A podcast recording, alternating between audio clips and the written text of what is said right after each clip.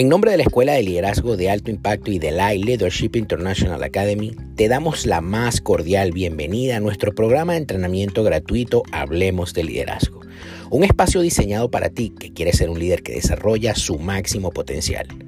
Mi nombre, Juan Carlos Calderón, presidente de la escuela, y te invito a que te sirvas una taza de café caliente y comiences a disfrutar de cada uno de los episodios que tenemos para ti en este nuestro programa. No sin antes recordarte que nos sigas en nuestras redes sociales como arroba liderazgo y que te certifiques con nosotros haciendo clic en www.liderazgoelay.org.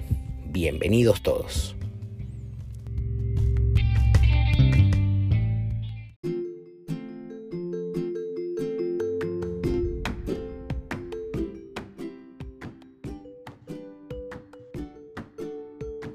Damos comienzo a un episodio de Hablemos de Liderazgo de la Escuela de Liderazgo de Alto Impacto y la Academia Internacional de Capellanía. Buenas noches, mi nombre es Javiner Roldán y en esta noche tengo el placer de poder enseñarles acerca de cómo atraer jóvenes a Dios. Soy co-líder del grupo Mujeres con Propósito. También me gradué como capellana hace aproximadamente tres meses y soy consejera como profesión. Y en esta noche les quiero hablar acerca de cómo atraer jóvenes a Dios. Pero antes de darle esos tips, quiero que nos transformemos o que nos transportemos a la historia. A través de la historia, el ser humano ha querido ser parte de algo, pertenecer a algo. Y también ha querido ser aceptado por personas o por él mismo.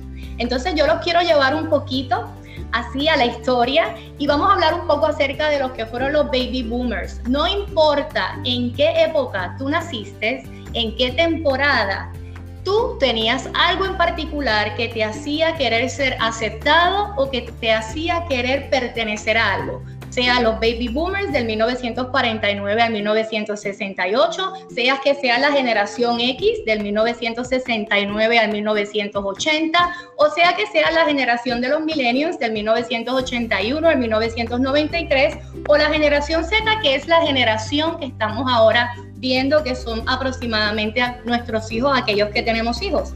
No importa en qué temporada hayas nacido, quieres siempre ser parte de algo, pertenecer a algo o ser aceptado por algo y por alguien. Todos queremos llegar a ese punto de realización en nuestras vidas o autorrealización, como nos habla Maslow en la, pirámide, pirámide de necesidades. Esa pirámide de necesidades tiene cinco pasos y el último es cuando el ser humano por fin se siente realizado, por fin siente que ha encontrado un motivo, una razón por la cual vivir y se siente satisfecho. Creo que todos nosotros aquí en esta clase estamos en esa búsqueda, ¿verdad? Queremos sentirnos satisfechos, queremos sentirnos realizados, queremos sentirnos que estamos caminando en el llamado que Dios tiene para nosotros, que estamos caminando en el propósito que Dios tiene para cada uno de nosotros, que estamos haciendo la voluntad perfecta de Dios, ¿verdad? Entonces, ¿Qué es pertenecer? Como todos sabemos, pertenecer es formar parte de una persona, de un grupo, de un conjunto, de algo. ¿Y qué es aceptación? Aceptación significa que nos sentimos alegres y felices cuando nos apoyan o recibimos aceptación por, la, por quienes somos y por lo que hacemos. ¿Y a cuántos no nos gusta sentirnos aceptados, sentirnos que pertenecemos? A mí me gusta, creo que a todos aquí nos gusta sentirnos aceptados y que pertenecemos. Mira lo que dice Génesis 4:7. Si haces bien, no serás aceptado. Y si no haces bien, el pecado hacia la puerta y te considerará, pero tú sabes dominarlo. Así que esas son unas palabras que le dijo Dios a Caín en aquel momento en el Génesis. Desde el principio nosotros queremos ser aceptados. Desde el principio, tanto la Biblia como la historia nos habla de que el ser humano tiene esa necesidad de ser reconocido, de ser valuado, de ser admirado por las cosas que hace, por las cosas que dice, por las cosas en las que se desarrolla. En las que se desarrolla. Y vamos a hablar un poquito acerca de qué era lo que hacía que los baby boomers se sintieran aceptados, se sintieran realizados, se sintieran que pertenecían. Mira, esta generación es una generación estrictamente profesional. Son aquellos abuelitos ya, ¿no? Que tienen aproximadamente 65 años en adelante. Nacieron en los años 1949, 1968. Son personas que nacieron luego de la guerra. Vinieron en el momento en que se acabó la Segunda Guerra Mundial y ellos pudieron experimentar un tiempo de paz, de tranquilidad, lo cual sus padres no pudieron experimentar, ¿no? Esta generación lo que lo hacía ser aceptado y lo que los hacía hacer que pertenecían era que se enfocaban en ser fieles a sus empleadores. Son personas que son fieles en todo lo que hacen especialmente son aquellas personas que trabajaban para una compañía y se retiraban por lo regular de esa compañía. Entonces, a ellos hacer eso se sentían que pertenecían y que eran aceptados.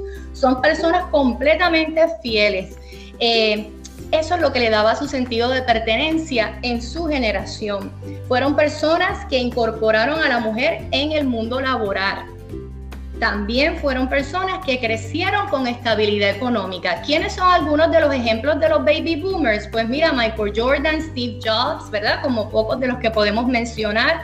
Eh, ellos pudieron aceptar y acaparar muchas riquezas, porque pues luego de la guerra viene la paz y vienen unas oportunidades económicas que no vivieron, como dije anteriormente, sus padres. Son la generación que desarrolla unos hábitos de compra. ¿Y por qué te estoy hablando de esto? Porque a medida de que vamos viendo las diferentes generaciones, vamos a entender que atraer jóvenes a Cristo no es tan difícil. Te lo estoy probando por la palabra y te lo estoy probando por la historia.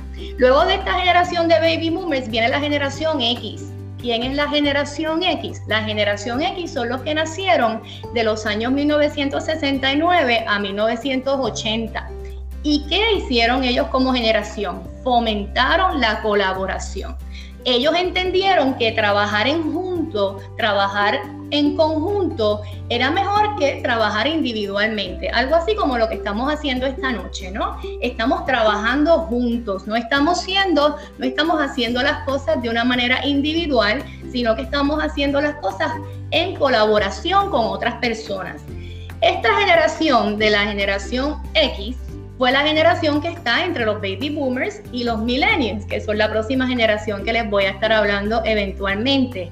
Esta generación marca los años 70 y los principios de los años 80 le da importancia a la cooperación como motor de crecimiento para el éxito. Ellos entienden, como dicen por ahí, que en la unidad está la fuerza. Es una, una generación que se destaca por la reconciliación y las virtudes de diálogos. Así que esta generación son personas que le gusta estar en tranquilidad, estar en paz, tienen una habilidad de poder comunicarse verbalmente pueden comunicar sus emociones, sus sentimientos y lo pueden hacer de manera en que la otra persona pueda entenderlos. Diferencia a quizás los milenios y la generación Z que vamos a hablar eventualmente.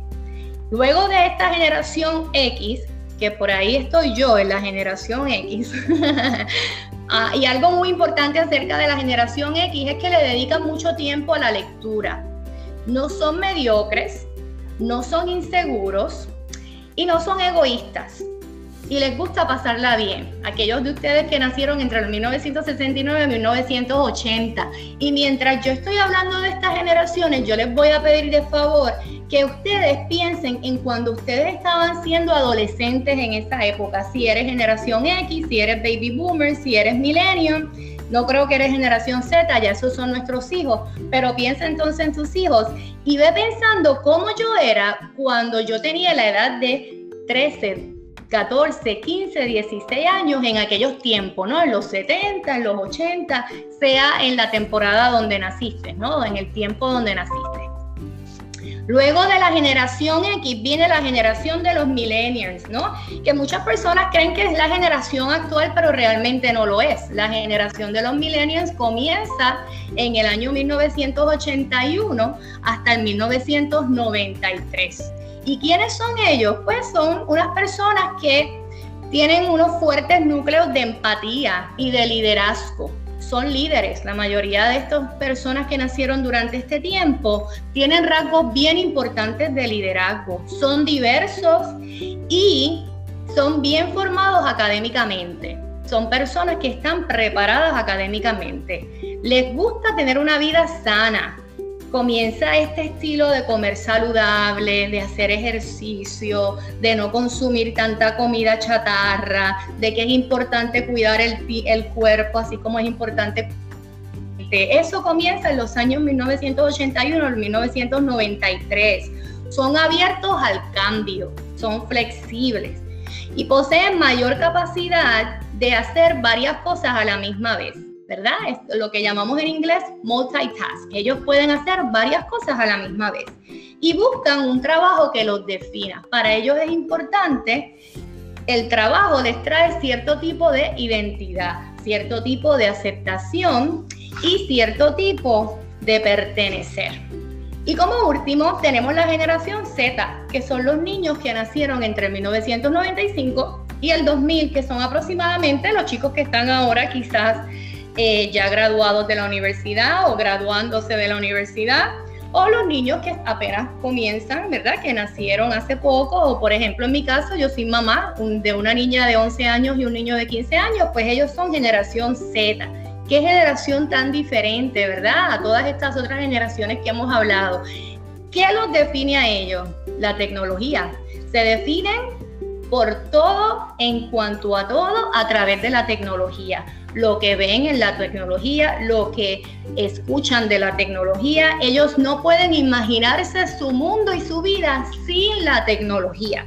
¿Verdad que sí? ¿Cuántos de ustedes pueden decir que es así?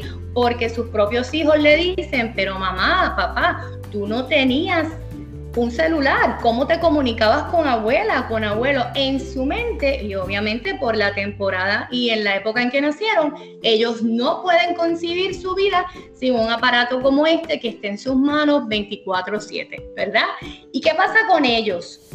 Esto nos ayuda por en medio de esto estamos ahora mismo haciendo este podcast. Por medio de la tecnología hemos expandido mucho de nuestro conocimiento y hemos podido ir a lugares donde físicamente no hubiésemos podido ir a la misma vez, pero a la misma vez nos hace impacientes, a la misma vez nos hace que no podemos esperar, queremos que todo sea ahora.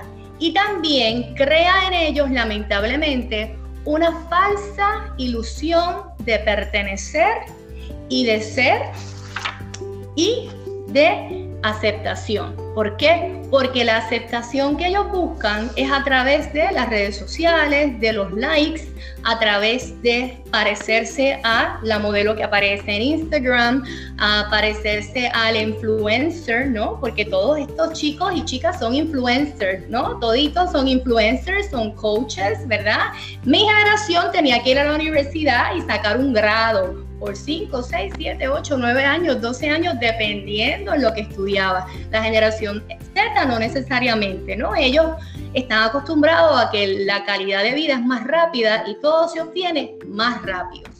Y mientras yo hago este recorrido por la historia y te hablo acerca de factores que son reales de cada generación, te pedí que tú también hicieras una introspección y pensaras en ti, en aquel joven que en algún momento fuiste, que todavía eres, pero que fuiste, ¿no? En cierta edad, y pensaras en cómo tú te veías, cómo tú pensabas, qué tú hacías cuando eras joven. ¿Por qué es importante hacer esto? Porque nosotros para poder alcanzar jóvenes para Cristo, tenemos que también de alguna manera vernos nosotros en ellos. No quererlos cambiar a como somos nosotros, porque cada generación representa una época, una temporada, características individuales. Pero quererlos ver como son ellos, pero más allá de verlos como son ellos, como Dios los ve. ¿Y cómo podemos ver a estos jóvenes como Dios los ve? Pues mira, había un dicho en los años 90 en inglés que decía, cada vez que tú ibas a tomar una decisión difícil en tu vida o tenías que hacer algo, había un dicho que decía, What will Jesus do? ¿Qué haría Jesús? Y bueno, yo me recuerdo que una de las contestaciones que yo le dije a mi maestra, ah, pero Jesús era perfecto, claro que Jesús va a hacer lo correcto todo el tiempo. Yo no. Entonces yo tuve que aprender a cuando, ¿verdad? Eh, yo tomaba decisiones que no eran correctas y que todavía las tomo, no pensar en qué haría Cristo, sino pensar cómo Cristo me trató en el momento en que no tome mi mejor decisión, como su misericordia como su favor, como su gracia, como su amor que cubre multitud de pecados se reflejó en mi vida en un momento en lo que quizás no la merecía. Y ya lo hice personal, ya lo hice mío, ya no lo hice una teología, ni una teoría, ni una hipótesis. Hice algo donde yo viví en mi corazón, en mi carne, en mi ser, lo que Dios hizo por mí, quizás cuando no merecía ese perdón, quizás cuando merecía un castigo, pero Él decidió amarme y extender sus brazos hacia mí. ¿Y qué creó ese pensamiento en mí? Pues creó algo que es muy importante en estos días y es uno de los puntos que te voy a decir más adelante, pero creó empatía, creó en poder ponerme yo en los zapatos del otro, en yo poder entender por qué estos jóvenes se portan, actúan, hablan de la manera que hacen. Entonces yo esta noche te quiero dar algunos tips, ¿verdad? De cómo tú puedes atraer jóvenes a tu organización, a tu ministerio, a tu iglesia, a tu iglesia y aún a tus propios hijos en tu casa. ¿Cómo puedes atraerlos a que ellos tengan una relación con Dios? Y si la tienen, una relación más íntima con Dios. Pues mira, lo primero que tenemos que hacer es nuestro testimonio. No hay mayor influencia en la vida de nadie que el testimonio que nosotros podemos dar. ¿Por qué? Porque el testimonio somos quienes somos nosotros. El testimonio es cómo vivimos, cómo hablamos, cómo nos expresamos, cómo vestimos, qué comemos, qué decimos, qué no decimos. ¿Y cuántos saben que los más los expertos en dejarnos saber si lo que nuestra boca dice y nuestro cuerpo hace, ¿no? Lo que si lo que decimos y lo que hacemos es congruente o no. No sé ustedes, pero para mí, mis hijos, ellos son los primeros que me dicen, mami, me dijiste que ibas a hacer esto, hiciste otra cosa. Los jóvenes en realidad y en general tienen ese ojo clínico, como digo yo, los niños y los jóvenes, para poder identificar si realmente nosotros somos sinceros en lo que estamos haciendo o yo, como les hablé anteriormente, soy consejera en una escuela y yo sé muchas veces que ellos cuando terminan la sección de consejería, ellos hablan entre ellos mismos y a veces refieren a otros niños porque dicen esta cuota. No, Miss Marquez es for real. Ella es de verdad. Tú le puedes contar las cosas a ella porque ella no es fake, ¿no? Quiere decir que yo no soy de mentira, sino que genuinamente los puedo ayudar. ¿Cuánto más no quieren ustedes, no? Que si están en una posición de liderazgo, eh, queriendo instruir, ¿verdad? Estos jóvenes, eh, no solamente, pues en mi caso académicamente, ¿verdad? Para que ellos puedan hacerse bien y tener una profesión, sino en el caso de nosotros como cristianos, poderlos instruir en la palabra de Dios y que ellos digan, puedo ir donde llamar y puedo ir donde el doctor Piña, porque ellos son for real. Lo que ellos me dicen, yo sé que es así, yo lo siento en mi espíritu. Pero ¿cómo tú vas a poder alcanzar a llegar a ese nivel? Pues mira, como te dije, ellos son como un X-ray. Ellos nos están todo el tiempo escaneando, nos están mirando si lo que decimos y lo que hacemos es congruente o si no. ¿Y qué es lo primero que tienes que hacer, aparte obviamente de tener un testimonio, ¿no? Es escucharlos. Y escúchame bien, no dije oírlos, porque hay una, una diferencia bien grande entre escuchar y oír. Oír es simplemente percibir una cosa. Yo estoy aquí con ustedes hablando, poniendo toda mi atención a lo que les estoy diciendo, pero oigo lluvia que está cayendo, oigo ruidos en el, en el background. No, eso lo oigo pero no le estoy prestando atención, le estoy prestando atención a cada uno de ustedes que está compartiendo conmigo en esta noche. Entonces, ¿qué es escuchar? Pues escuchar es prestar atención, es atender, es que todos tus sentidos están en ese momento y en ese lugar. No estamos pensando en la serie de Netflix que vimos ayer y que el niño termine de hablar porque entonces tú no puedes tampoco eh, esperar para que se calle para tú dejarle saber tu opinión porque estás escuchándolo, realmente estás ahí prestando oído a lo que esa persona te está diciendo. No. ¿Por qué crees que es tan importante escuchar? Mira lo que dice la palabra, de la abundancia del corazón habla la boca. Si ese joven te está hablando, aún sea en queja, la queja es una manera de expresarse. Aún sea en coraje, el coraje es una manera de expresarse. Aún sea en tristeza, la tristeza es una manera de expresarse. Tienes que escucharlo y prestar atención. ¿Cómo podemos ser personas que, que, escuchamos eficazmente? Pues eso es un entrenamiento que cada uno de ustedes lo debe tener porque si son líderes, una de las componentes importantes para poder ser un buen líder es saber escuchar, es quitarnos nuestros paradigmas mentales, es quitarnos nuestras opiniones personales, es poder ser transparente y prestar toda nuestra atención con nuestros cinco sentidos mientras esa persona está abriendo su corazón.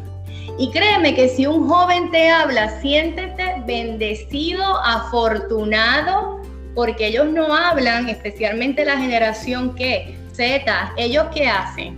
Textean, envían mensajes por las diferentes aplicaciones, que un chico o chica de la generación Z se siente contigo a hablar sin tener este aparato al frente, créeme que Dios está contigo, porque no es tarea fácil, pero posible, especialmente si ellos ven que hay genuinamente un interés de tú quererlos escuchar. Al tú escucharlos vas a poder ver la manera en que ellos piensan, van a poder, vas a poder entender su background, de dónde vienen, por qué se comportan como se comportan y qué cosas son importantes para ellos, lo cual es muy importante como líder identificar porque tú como líder puedes saber qué es lo que tú quieres que sea importante para ese joven. Pero sin embargo, eso no tiene prioridad en la, en la vida de ese joven y ese joven te habla acerca de cosas que sí tienen prioridad para ellos. ¿Qué más quiero que hagas en el proceso de atraer jóvenes para Cristo? Y esto lo aplicamos no solamente si eres pastor en una iglesia, si eres líder de jóvenes, eh, si tu organización o ministerio tiene jóvenes, sino también en casa como mamá, como papá, lo puedes aplicar porque son consejos prácticos que son bíblicos y que son eficaces. No puedes juzgar se nos hace difícil, especialmente les voy, no les voy a mentir, hay momentos en los que yo he pensado, pero por eso se está quejando, pero si cuando yo era niña eso no existía, dime que no nos pasa, nos pasa a todos, porque muchas veces no podemos relacionarnos con las otras generaciones. Los baby boomers jamás se van a relacionar con los de la generación Z. Y los de la generación X no se van a relacionar con los millenniums, porque cada generación tiene sus particularidades, ¿no? Y cada generación pudo overcome cositas que otra generación se le hizo más fácil o ni siquiera tiene importancia para ellos lo que está sucediendo. Así que yo te pido que cuando hables con ellos, no los juzgues.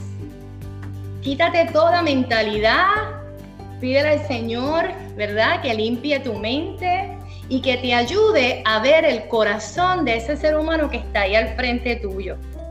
Es fácil juzgar, es lo primero que hacemos. Y con mucha pena les tengo que decir que más nosotros, en verdad, los cristianos, es fácil. Es fácil juzgar la vestimenta, la apariencia, cómo habla, lo que es correcto, lo que no. Pero acuérdate que cuando tú quieres atraer gente a Cristo, Tú no puedes imponerle de una vez, especialmente a los jóvenes. Tú tienes que enamorarlos. Esto es como un proceso de enamoramiento, ¿verdad? Cuando te gusta alguien, atraerlo a ti. ¿Y qué dice la palabra? Que tú los atraes con qué? Con lazos de amor. Entonces yo te voy a pedir que no los juzgues, que los escuches y que prestes atención a lo que para ellos es importante. La palabra dice que no juzgues porque así no serás juzgado, así que ahí te evitas también, ¿verdad? Que caiga sobre tu vida juicio. ¿Qué más te voy a pedir que hagas? que seas empático. Y de esto hablamos un poquito anteriormente. Tienes que ser empático. ¿Por qué? Porque cuando tenemos empatía y nos ponemos en los zapatos del otro, podemos tener una aproximidad de lo que la otra persona está pasando. Si tú pasaste por lo mismo que pasó esa persona, eso te da aún más valor porque puedes hablar de la situación confiadamente sabiendo que en un momento dado esa situación por la que la cual ese joven está pasando, tú la pasaste. Un ejemplo general, divorcio. Ese joven, sus padres están en el proceso de divorcio, tú fuiste un niño que viniste de padres divorciados, tú puedes sentir empatía y puedes tener de alguna manera un sentimiento de que puedes entender a esa persona. Pero ¿qué sucede cuando por lo contrario no es así? Pues muchas veces pensamos que para tener empatía tienes que haber pasado todo lo que ese ser humano pasó. No creo que la intención de Dios es que tú pases cada trauma, cada trastorno de personalidad, cada difícil situación en la vida para que tú puedas ser empático. No creo que ese es el, plan de Dios para nuestras vidas, claro que no lo es. Simplemente Dios quiere que tengas un corazón dispuesto, un corazón que escucha, un corazón que no juzga, un corazón que está ahí dispuesto a decirle a ese joven que viene a donde ti, mira, quizás no sé por lo que estás pasando, pero aquí estoy yo. Quiero que sepas que estoy para ayudarte, para orar contigo, para levantarte, que creo en ti, especialmente la generación Z, porque aquí hablamos al principio, ellos no están bien definidos ellos sí están constantemente en esta búsqueda de quiénes son. Y aunque aparentemente la mayoría de ellos, ¿verdad? Eh, se ven como unos influencers o jóvenes que tienen eh, mucha influencia en los demás, muchas veces puede ser muy superficial, no realmente una influencia real. Porque sabemos que la única manera que tú puedes ser un influencer eh, efectivo es cuando predicas la palabra de Dios cuando promueves lo que dice la Biblia, ¿no? Si vas a promover otras cosas, otros estilos de vida, eh, realmente no es lo que realmente Dios quiere para la vida del ser humano. Entonces es bien importante que ese joven o esa jovencita a la cual tú vas a estar hablando sepa que tú estás ahí, que esa persona puede sentirse bien contigo, puede abrirse contigo, puede sentirse apoyada, puede sentirse comprendida, ¿verdad? Mira lo que dice Primera de Pedro 3:8. En conclusión, sed todos de un mismo sentir, compasivos, fraternales, misericordiosos y de espíritu humilde yo te aseguro a ti que si tú atraes a tus jóvenes a tu iglesia, si tú hablas con jóvenes en la iglesia o jóvenes fuera de la iglesia y tú haces estos pasos, ellos van a ver en ti a quién? A Jesús, porque acaso no fue eso Jesús, no fue uno que escuchó, no fue uno que no juzgó, no fue uno que fue en no estaba a los que ya eran conocidos de la palabra, sino que iba allá a alcanzar al perdido, alcanzar al que necesitaba una transformación real en sus vidas. ¿Qué más te voy a pedir en esta noche para que tú, como líder,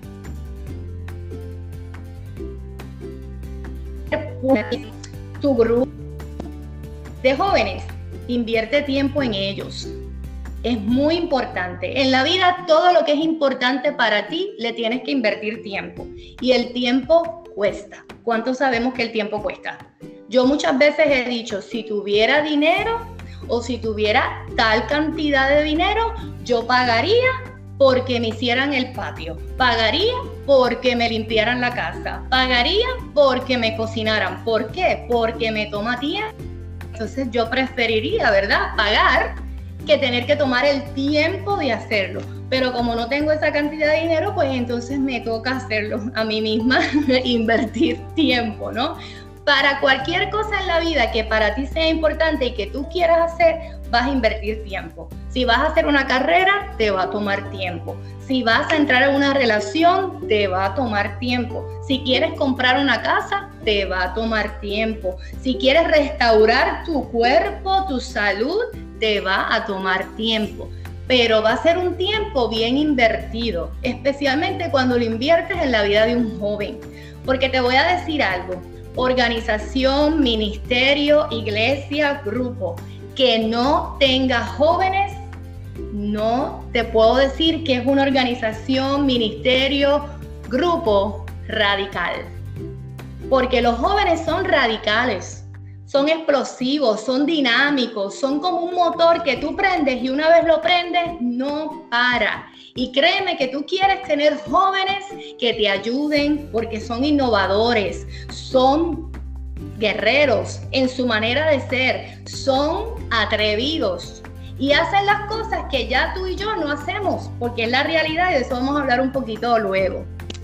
Invierte tiempo en ellos, escúchalos, mira a ver lo que les gusta, lo que no les gusta. Bien importante, recuerdo que cuando estaba yo de joven en la iglesia, nosotros hacíamos eh, noches de jóvenes y mis papás y los papás de mis amigos querían ir para noche de jóvenes y nosotros no, que es de nosotros nada más. ¿Y qué decían ellos? Ojalá yo hubiese tenido esto cuando era joven, ojalá yo hubiese podido participar de esto cuando era joven. Y hacíamos de todo, danzábamos, hacíamos talent show, el Señor nos sorprendía, teníamos un tiempo excelente durante esas noches de jóvenes, porque mi líder de jóvenes nos escuchó, no hizo lo que él pensaba que era necesario, él escuchó lo que nosotros queríamos hacer. Que nos criticaron las otras iglesias, sí, que terminaron haciendo lo mismo, también lo terminaron haciendo después, gloria a Dios, ¿verdad? Se dieron cuenta que hay que atraer a los jóvenes de alguna manera a la iglesia. ¿Y qué te pido que hagas con ellos? Ayudarlos a desarrollarlos. Una vez los escuches, no los juzgues, los ames, seas empáticos con ellos, inviertas tiempo en ellos, ayúdalos a desarrollarlos, ayúdalos a llevar a ese proceso de sanidad, de libertad, de aceptación. Sé el ejemplo como fue Pablo con Timoteo, porque muchos de ellos piensan, soy muy joven, no lo puedo hacer. No es mentira. Eso es mentira, perdón. Es mentira. No eres muy joven. El Señor te capacita, te levanta. El Señor es el que te llama y Él pone personas en tu camino para que seas tú un instrumento que puedas desarrollar a cada uno de esos jóvenes. Así que si eres un, líder de un grupo de jóvenes, si eres pastor de un grupo de jóvenes, te doy las gracias. Continúa hacia adelante si no lo eres y quieres incorporar jóvenes a tu ministerio, a tu organización, a tu grupo, te pido que lo hagas que los escuches, que los ames, que los incorpores, porque ellos se van a atrever a hacer las cosas que tú y yo no nos atrevemos. Cuando tú y yo teníamos nos montábamos en las montañas rusas y no pensábamos las consecuencias. A los 40 o los 45 nos cuesta, ¿verdad que nos cuesta? Igual con los jóvenes. Ellos van a hacer lo que van a ir, mira, a evangelizar, los que van a arrebatar, los que van a hablarle al que tú y yo quizás no nos atrevemos a hablarlo. Una vez ellos se sientan amados, aceptados, no se sientan juzgados y sepan que Dios es un Dios de aceptación, de amor, de comprensión y puedan ver eso a través de ti como líder, porque Dios te como instrumento para atraer la juventud en, esta, en estos tiempos. Necesitamos jóvenes radicales, jóvenes que estén dispuestos al cambio, jóvenes que revolucionen las calles, jóvenes que vengan con innovación, con ideas creativas. Como les dije anteriormente, ellos son ese motor, esa gasolina que echan el fuego y nosotros queremos volver a ser jóvenes cuando vemos jóvenes ahí apasionados para Cristo. Así que yo le quiero dar las gracias a ustedes por esta noche, por haberme invitado aquí a, la Escuela de Liderazgo y a la Escuela Internacional de Capellanía. Muchas gracias por invitarme esta noche y espero que hayan podido aprender algo. Señor les bendiga.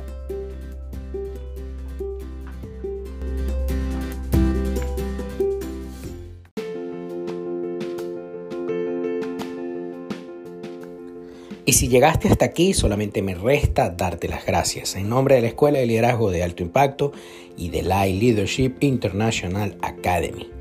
Como te dije, mi nombre es Juan Carlos Calderón. No te olvides de compartir este audio con alguien y seguirnos en nuestra cuenta de Instagram como arroba Hablemos de Liderazgo.